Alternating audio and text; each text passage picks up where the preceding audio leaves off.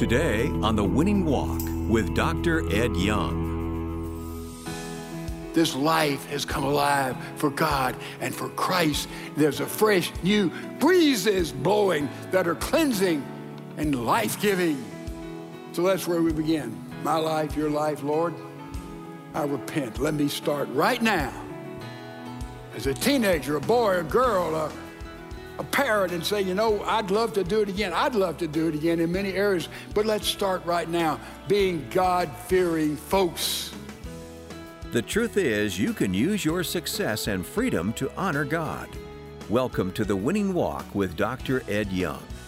Today on The Winning Walk, Dr. Young begins his message, The Free Enterprise System, a Biblical Perspective, and brings you proven truth in how you can apply God's principles to pursue real success and bring blessing to others. So stick around, The Winning Walk is coming right up.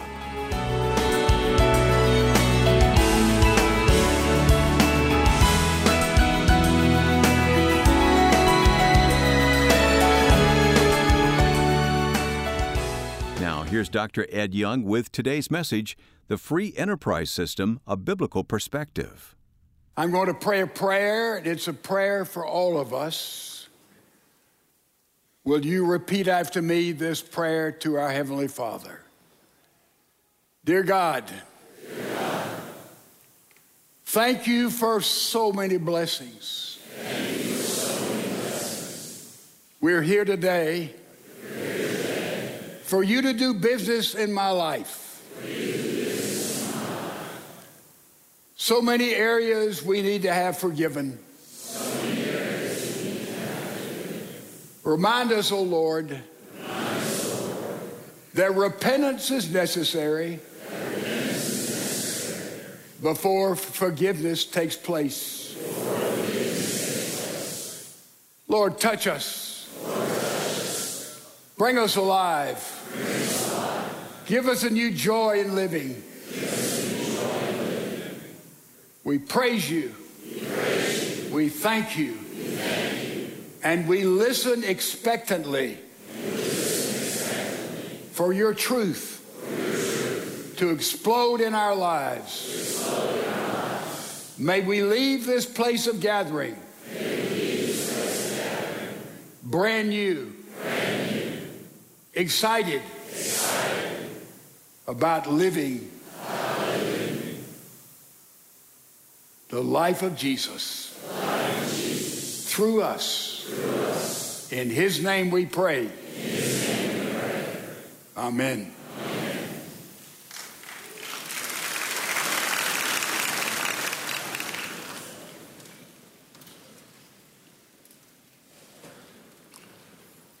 In the 16th century, when explorers from Europe began to travel the world, they went from continent to continent, covering the whole globe. The one thing that they noticed wherever they went, one thing stuck out. It was the fact that their life in Europe was so far advanced technologically, culturally, from the rest of the world. Did you get that? In the 16th century, these explorers went around the world, and country after country, they discovered that the life they lived in every area was far, far superior to the life of any other people on the globe. What explains that? The free enterprise system, capitalism, developed uniquely for many years only in Western Europe. And as these explorers saw the Inca civilization, saw the Mayans and all the others as advanced as they were, as they went to Africa and India and China, and they saw there's a tremendous gap in technology and lifestyle. And it seems that only in Europe was that this opening of light and progress. And those early explorers were amazed because an area of development of steel, shipping, agriculture, the Europeans were miles, hundreds of years ahead of everybody else. How did this take place? Some historians say it was the Protestant Reformation. I don't think it's, that's true. I think it started far before that. I think the whole area of amazing progress in Europe began with the fall of the Roman Empire. If you remember anything about history, we were taught, I was taught as a history major, that following the fall of the Roman Empire in 385 AD, that all of Europe went into, and most of the world, what was called the Dark Ages, remember? Even Edmund Gibbon, who was a historian, the rise and fall of the Roman Empire, he said that all the barbarians took over when Rome fell. And we see so many fell victim to that, to that belief that now there were no colosseums being built, there were no monuments being built. The Roman road had been built. And it was the era of the Romans that the world grew and progressed with all the, the modern structures and all the form of government. And the very opposite was true, ladies and gentlemen. Because it was the Roman Empire that kept the common people oppressed. And all the common people were taxed exorbitantly exorbitantly in order to do what? In order to build all these colosseums, in order to maintain a Roman army that could keep all the hoi polloi, the lower in their place, in their position, where the elitists could have everything and they would have the monuments and they would have the best of food and therefore everybody else was taxed. But when Rome fell, there was an explosion of freedom for 1,500 years.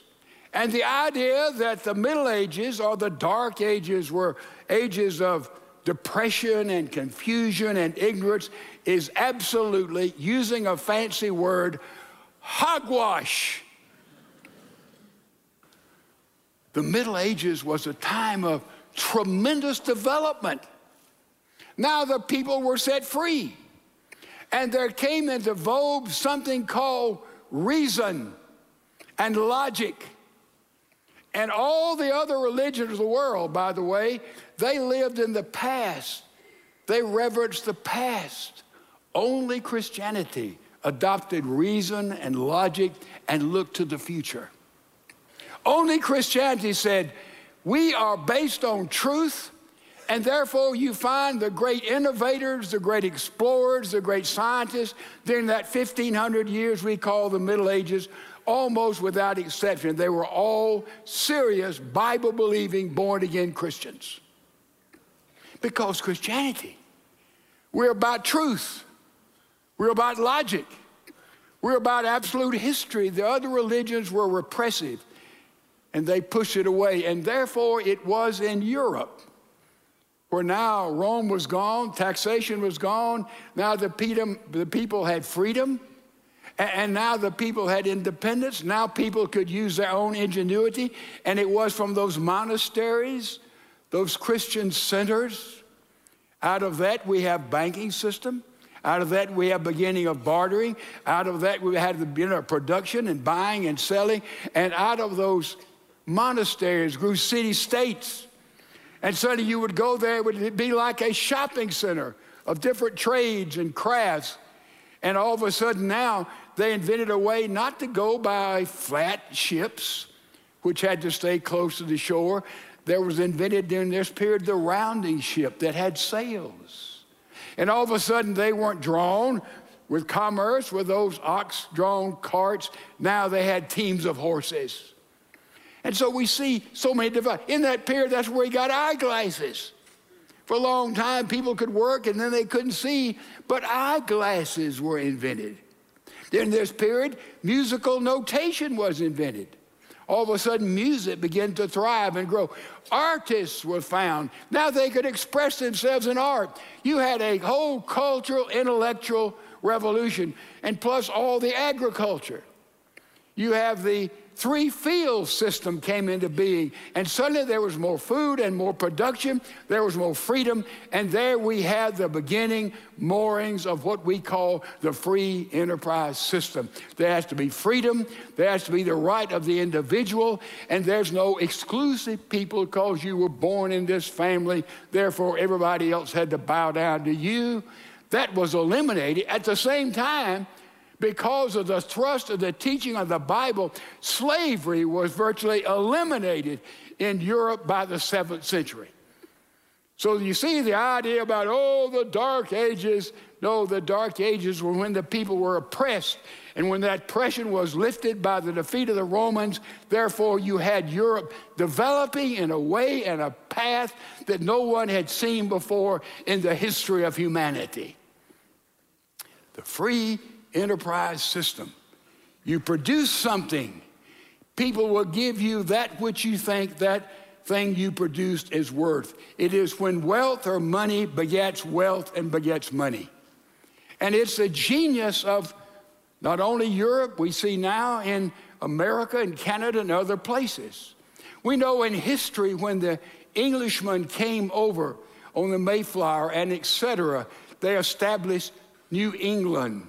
They came here primarily for God so they could worship freely. We know in South America it was different.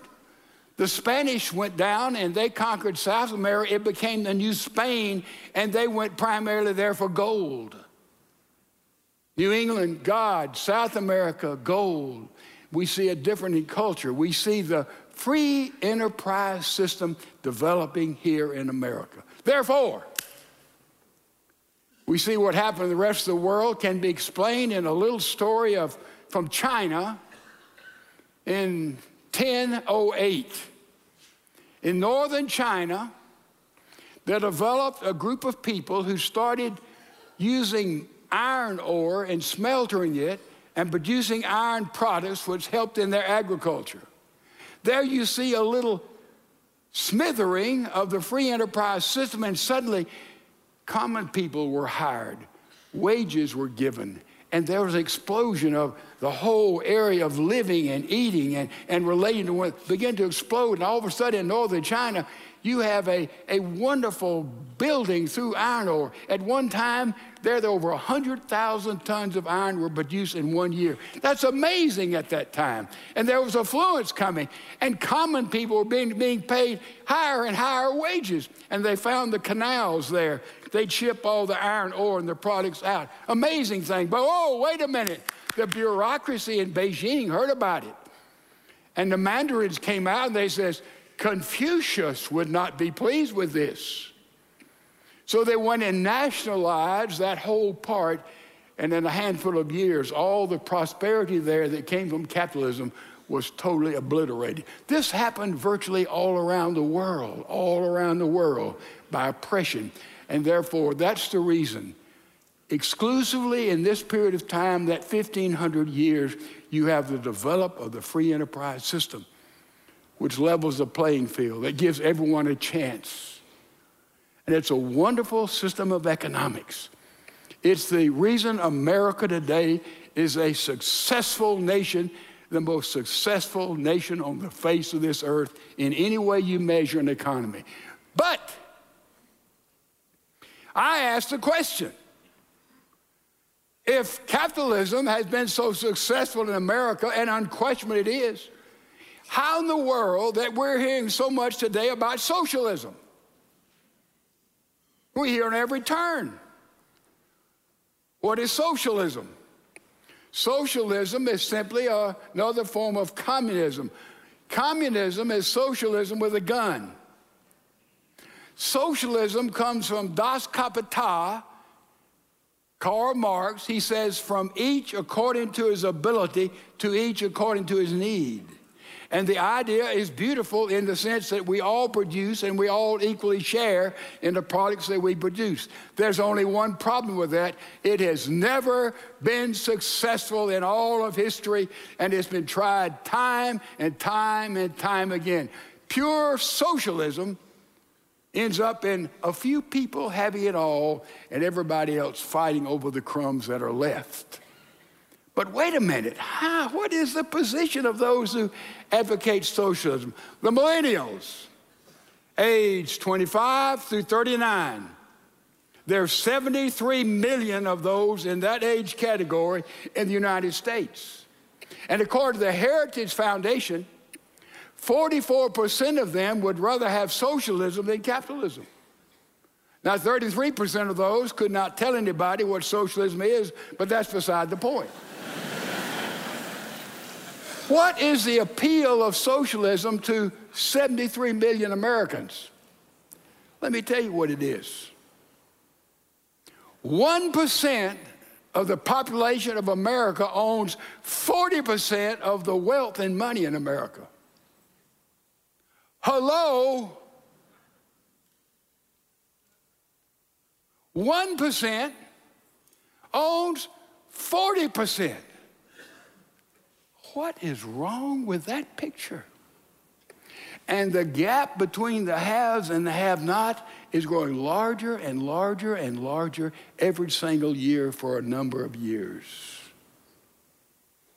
What's happened to capitalism that's made us great? What is going on? I've said it many, many times, and it is historically and absolutely true.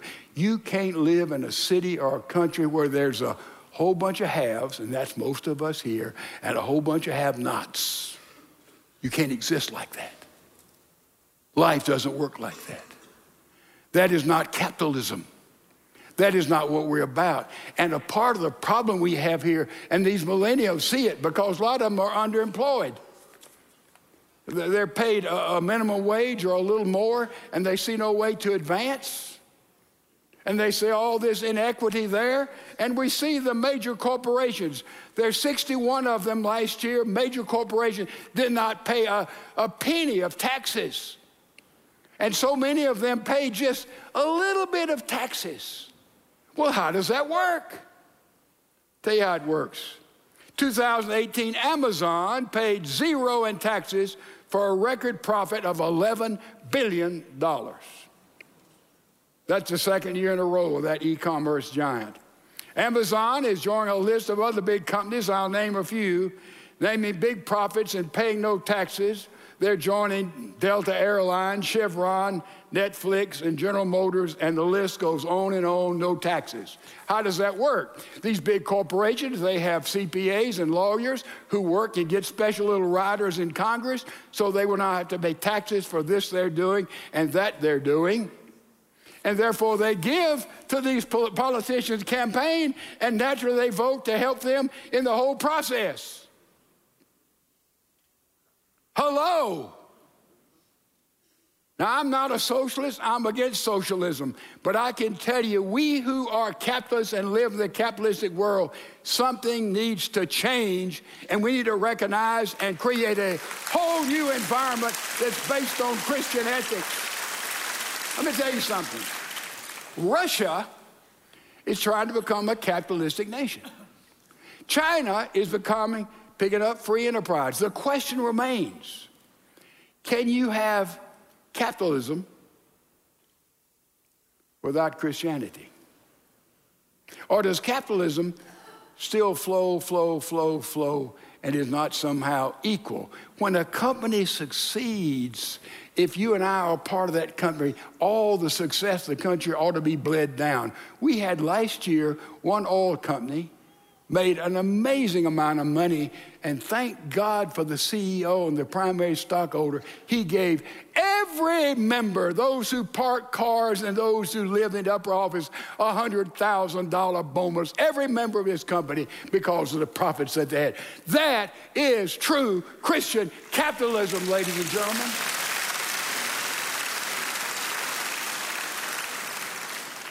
Capitalism is wonderful if it's operated and people who are part of it have something of the Judeo Christian ethics. If not, it becomes another way to exploit you and exploit me and exploit the common people. Now, capitalism also has echoes that you find in the New Testament. Jesus talked about salary, he talks about property rights. And by the way, a part of capitalism is having property rights. A part of capitalism is that we can determine our destiny. A part of capitalism is we have equal opportunity. And we see this all the way through the New Testament, little foregleams of it here and there. And also in the Old Testament, we have a whole lot of capitalism. And I want to introduce you to one Old Testament personality today that was an absolute capitalist. He was for the free enterprise system. His name was Lot, L O T. We read through the Bible together. By the way, on the 20th week of our Bible study together, if you've been counting, I'm about, I think about four days behind, but I'm going to catch up this afternoon. Confession. but we read about Lot. Lot was the nephew of Abraham. His father had died. Abraham had taken him under his wing. Abraham was the friend of God, you remember. And you read over and over the Bible, everywhere Abraham, when it says, and Lot went along, and Lot went along, over and over, Lot went along, Lot went along, Lot went along. You read it over and over again. And somehow that when they went down to Egypt, you know, Abraham came out of Ur of Chaldees. God said, I'm going to make out of you a special people who love me and live the way I want mankind to live. Abraham was the beginning prophet there. And then we see Lot tagged along. When they got back from Egypt and they're wandering around, we see that Abraham went to Bethel and built an altar. Lot went to Canaan and pitched his tent. And you see a pattern all the way through there. Wherever you read about Abraham, the first thing he did was build an altar to worship. The second thing he did was pitch his tent, take care of his sheep and his household. He would build an altar and pitch his tent. With Lot, you read about is the opposite. He would always pitch his tent, take care of his household and all of his property. Then he would say, Oh, well, I'd better build an altar. Building an altar to worship God was an afterthought of Lot. To Abraham, it was the primary place that he oriented his life. See the difference? And now Lot and Abraham, their herdsmen, got the dispute over the grazing land for their cattle and their goats and their sheep. Abraham said, Time out. We got plenty of property here. Lot, you take whatever you want. You want all the land on the left for you and for your sheep and your herds, you take it. If you want all the stuff on your right, you take that. And so Lot said, You know, Abraham's so generous, give me first choice. And so Lot looked up there and saw those bleak mountains, barren, no, no water, a lot of rocks, rocks, rocks, rocks. Then he looked the other way. He looked down in the Jordan Valley. My goodness, there's that rift that goes between two continents, and there's the beautiful flowing waters, and there's those cities of Sodom and Gomorrah. Man, there's, there's San Francisco, and there's Las Vegas right down there. And boy, it is beautiful, and it is flowing, it is prosperity, and look at all the foliage, and and Lot said, hmm, let me decide. Do I want to take the land over here or the rocks and barrens? And oh, I want to go. And Lot, and the Bible has a wonderful little verse there in the 13th chapter. It says, Lot chose for himself. I like that. True. He said, you know, I think I'll take the Jordan Valley. And he did. Then you read the progression, the gradualism of Lot increasingly forgetting the altar it says he pitched his tent toward Sodom. Then he says he took and moved closer to Sodom, he and his family. And then finally he moved into Sodom. And then you read, in all probability, he became mayor of Sodom. He was in the gates. That's pretty good for an orphan boy who came in from another country and now he's settled and he sort of took some of the success of his God fearing uncle who was a friend of God, you remember, and now he is in Sodom and he's mayor of Sodom, and I don't know, 15, 20 years has gone by. I think we need to interview Lot. We all love Horatio Alger stories, rags to riches. Americans love that, but in other countries, let me tell you, the Horatio Alger story is not very popular. Oh no. You got to keep some people down and oppressed, and boy, they don't have a chance. But boy, we have lot. Let's interview him. Man, here he is now in Sodom. Lot, I want to ask you a question as a reporter. How has moving to Sodom affected your life? He said, Oh, I can't even describe it. He said, I'm, I'm mayor. He said, I, I, I walk with the top people in Sodom. He says, I can get along with people. I'm not like Father Abraham. You know, he's sort of old fashioned and too religious. And I'm religious, but I'm not like, man, moving to Sodom has been the best thing that ever happened to me. He said, Well, I've got another question for you. I, I can understand that, but uh, let me ask you have you made a difference in Sodom? You know, you think differently from the inhabitants of Sodom. Have you made a difference? He said, I hope so. They know I keep my word. They know I'm honest. They know my family is different from their family.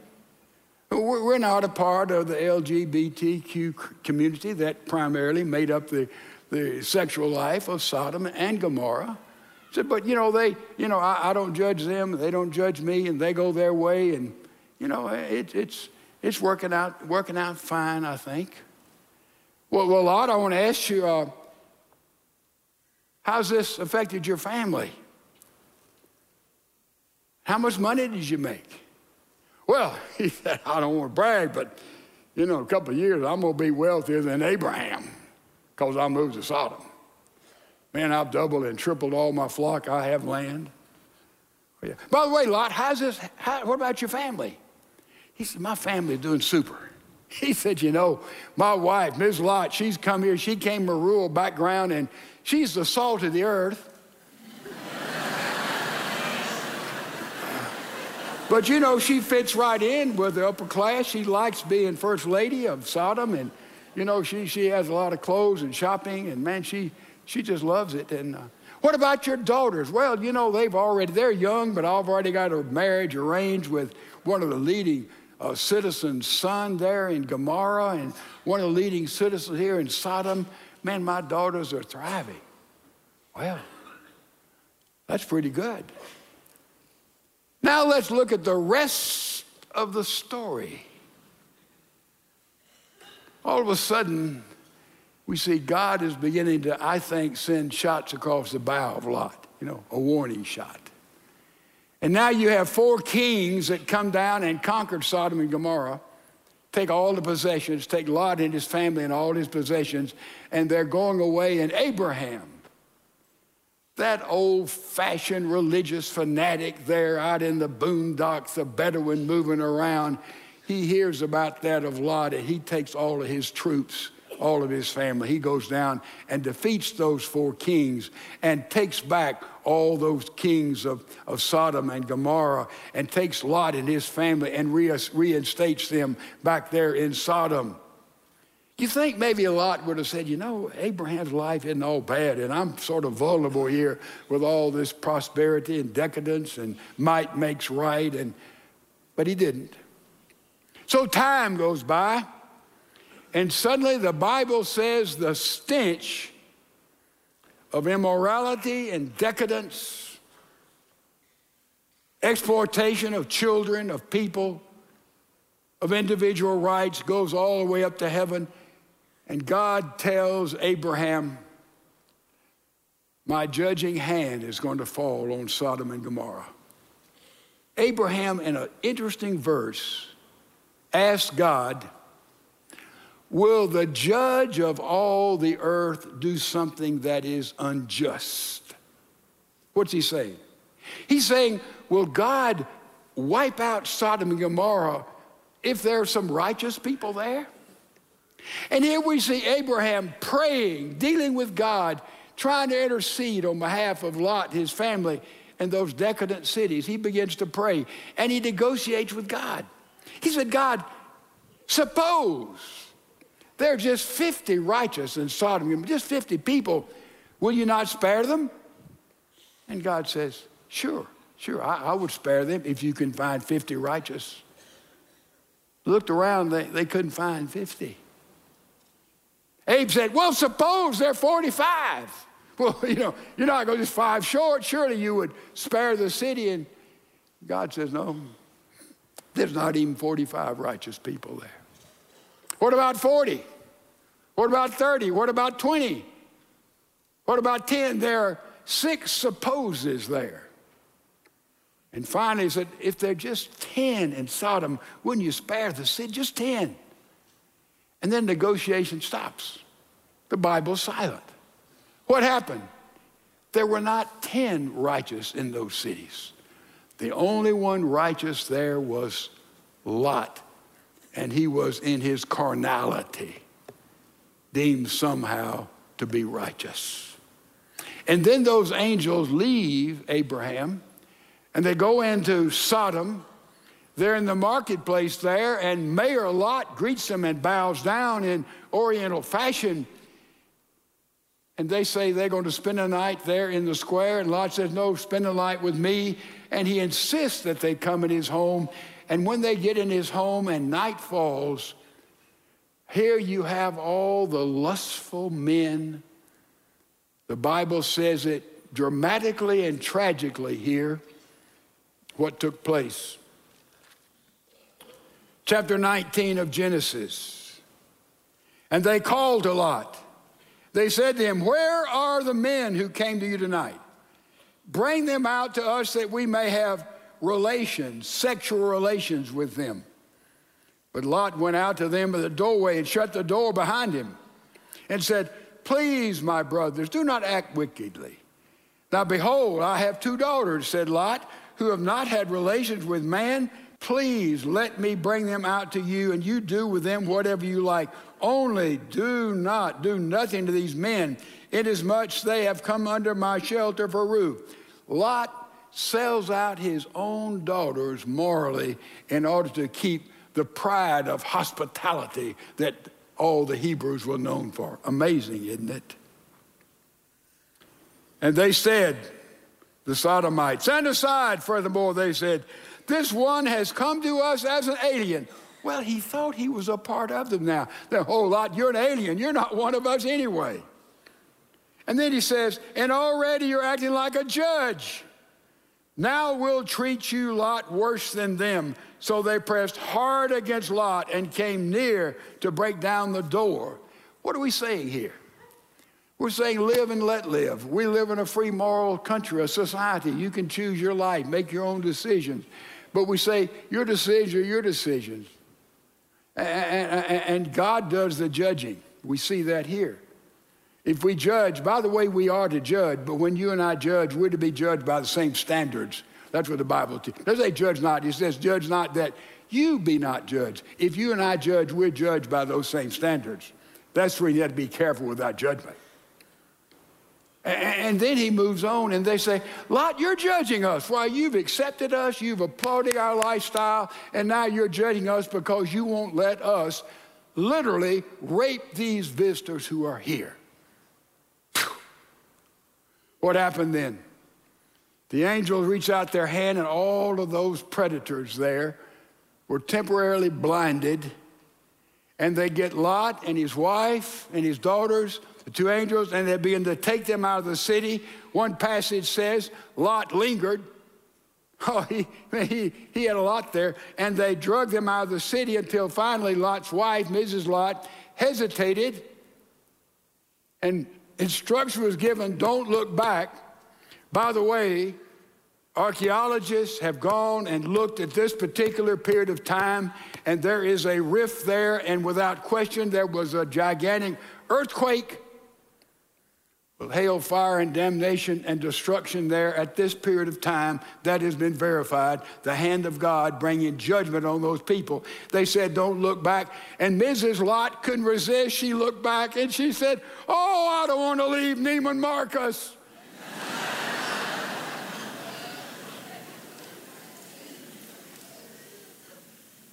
and she turned to a pillow of salt. Josephus, the historian, said that he went there and he saw that pillar later on in history, but that's neither here nor there. And Lot now takes his daughters and he drags them out. He says, Let's go to Zoar, sort of miniature like Sodom, and then finally ends up in a cave with his daughters way back in the back of the cave. And it's dark, and his daughters say, You know, there's no men here. We can't perpetuate our family. So they got Lot drunk on wine, and they had intimate relation with him. And the younger and older daughter conceived. One conceived a boy named Moab, another conceived a boy named Ammon. And if you read on in biblical history, the Moabites and the Ammonites, they plagued and harassed the Israelites and godly people for generations and generations to come. And now here is old Lot in the back of a cave. Whoop! This is the rags to riches Horatio Alger, Mayor Lot. Now at the end of his life, Lot, I want to interview you again and ask you, you know, the same questions. On the basis of your choice to go to Sodom, how did it uh, affect you, Lot? I lost. My life is destroyed, disgraced, empty. I went to Sodom, but Sodom got into me. Well, Lot, did you make a difference? Did you make any difference in the moral climate of Sodom with your ethics? He said, I, I, I made no difference. I wish I could they ended up thinking I was judging them when I was trying to protect people from their sexual exploitation of them. These angels, these visitors, he said, I didn't make any difference. Well, Lot, let me ask you, what about your family? Surely, tell me about your family. Well, I lost my wife. She was swallowed up in the judgment of God. My daughters, you see, I, I, sold my daughters out. I offered them to all these sexual predators, and then they turned on me. Is it any wonder they turned on me and had incestuous relationships? I've lost all my family. Well, Lot, you know, you were the wealthiest man in that part of the country. You had land and sheep and flocks. And how did all that come out? How did that work for you? I know all this happened to you. What about your wealth? Let me comment on Lot's wealth. Last Christmas, I was right there close to this spot. Right there. I was there. You can look there and see where Sodom and Gomorrah was at the bottom of the Dead Sea. The Dead Sea is aptly named because nothing lives in the Dead Sea because of the high salt content. And you can look all over that area and you can't see a living thing, not a sprout, a green, or anything live. It is totally blighted. And at the bottom of the Dead Sea, where Sodom and Gomorrah were, it is 1,300 feet below sea level. It's the lowest spot on the face of the earth. What about all your stuff, Lot? Zip. I lost it all.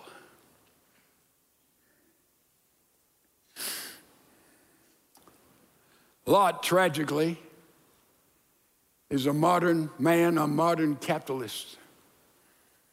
I've been pastor of Second Family for 40 years. I've seen young couples come in. Boy, they had a gleam in their eye.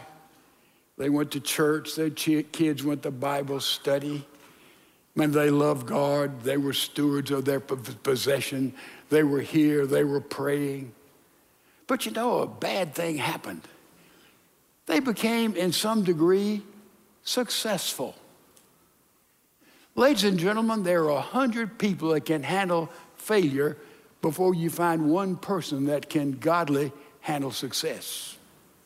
And various degrees of success you know, you know, the kids, they had all kind of activities on Sunday and they didn't, they weren't as faithful as they used to be. And, and now they were able to go and travel and go to the ball games and go to all the activities and get caught up in everything around metropolitan Houston. And boy, we just, and all of a sudden they came every Sunday, well, once a week and periodically, and they just sort of gradually moved away and suddenly they taken up resident in their own Sodom. And their kids go off to school and they pledge a sorority and a fraternity or they go in the military and they're caught up in a godless lifestyle. Mom and dad say, Oh, dear Lord, what happened to our kids? I was not very lucky. Raising godly kids has nothing to do with luck, ladies and gentlemen. It's intentionality with mom and dad. Otherwise, we have a lot of lots running around our area. That tragic story of Lot has been repeated hundreds of times, and I've witnessed it. I can tell you, it genuinely breaks my heart. I spent all week trying to figure out what to say at the end of this Horatio Alger story. A Lot. All I can say is what we prayed at the beginning. You want forgiveness, second chance? You have to repent. Lord, forgive me for this, this negligent thing. That, oh, no, no, no, don't worry. We don't go to Him asking for forgiveness. We go there and repent. We turn around and turn away from those mistakes and choices we have made. And when we turn away and repent, then Christ comes with grace and forgiveness. There is no forgiveness about repentance. Go and sin no more. There's no cheap grace. So that's where we begin. My life, your life, Lord, I repent. Let me start right now as a teenager, a boy, a girl, a, a parent, and say, you know, I'd love to do it again. I'd love to do it again in many areas, but let's start right now being God fearing folks and being those who give the highest priority to worship have an altar in your house. You see, Sodom and Gomorrah isn't out somewhere. Sodom and Gomorrah has come into your house, into my house. The ways, the prince of the power of the air, comes right in your house. Sodom is in your house, in my house. We better have an altar in our house, as well as an altar in worship in church every Lord's Day. You see, we have an altar in our house, and we go to that altar, we spend time at that altar, and we go to the Lord's house on Sunday. All of a sudden, our kids, as well as our wives, our husbands, they'll say, You know, something has happened in this life. This life has come alive for God and for Christ. There's a fresh new breezes blowing that are cleansing and life giving. So, America, wake up. Texas, wake up. My house, your house. Wake up. Build an altar. Visit that altar every single day. You've been listening to The Winning Walk with Dr. Ed Young. Well, before we leave you today, Dr. Young is here to answer a couple of questions coming out of the message we've just heard. Dr. Young, today's sermon reminds me of the story of the rich young ruler whose love of his possessions kept him from truly following Jesus and inheriting eternal life. How can we avoid that same mistake today? Well, number one, the rich young ruler lived a very highly moral life. Uh, you see, he said, I've kept all the commandments, and he named the commandments that deal in human relationships. He didn't name the first commandments, the one that deals with our relationship with God. And it's easy for us to block our relationship with the Lord and to hold back and not surrender all. Every morning I get up, I hit my knees along with my wife, Lisa, on the bed. Every night we hit our knees right by the bed and we pray one little prayer among other prayers that we utter. Lord, I surrender to you. That's where you begin. Surrender to Him. That's what the rich young ruler couldn't do. But he went to the right person at the right time with the right attitude, and he had the right life, the rich young ruler. But yet he wouldn't surrender that which kept him from walking with Jesus. It was his wealth. Does it mean we have to throw away all of our means in order to walk with Jesus? Yes, if your wealth or your position is the center of your life, if it's idolatrous in your life. That was the rich young ruler's idol. Therefore, Jesus knew he could not follow him and still have wealth and position as his idol. What's your idol? Ask the Lord if there's anything you're putting ahead of him, and then he'll deal with that, and then you'll be able, as the rich young ruler was unable to, walk with Jesus. Thanks, Dr. Young. You've been listening to The Winning Walk with Dr. Ed Young. Winning Walk is a listener supported ministry. Your prayers and financial support allow us to bring proven truth to listeners around the world. Connect with us at winningwalk.org. That's winningwalk.org.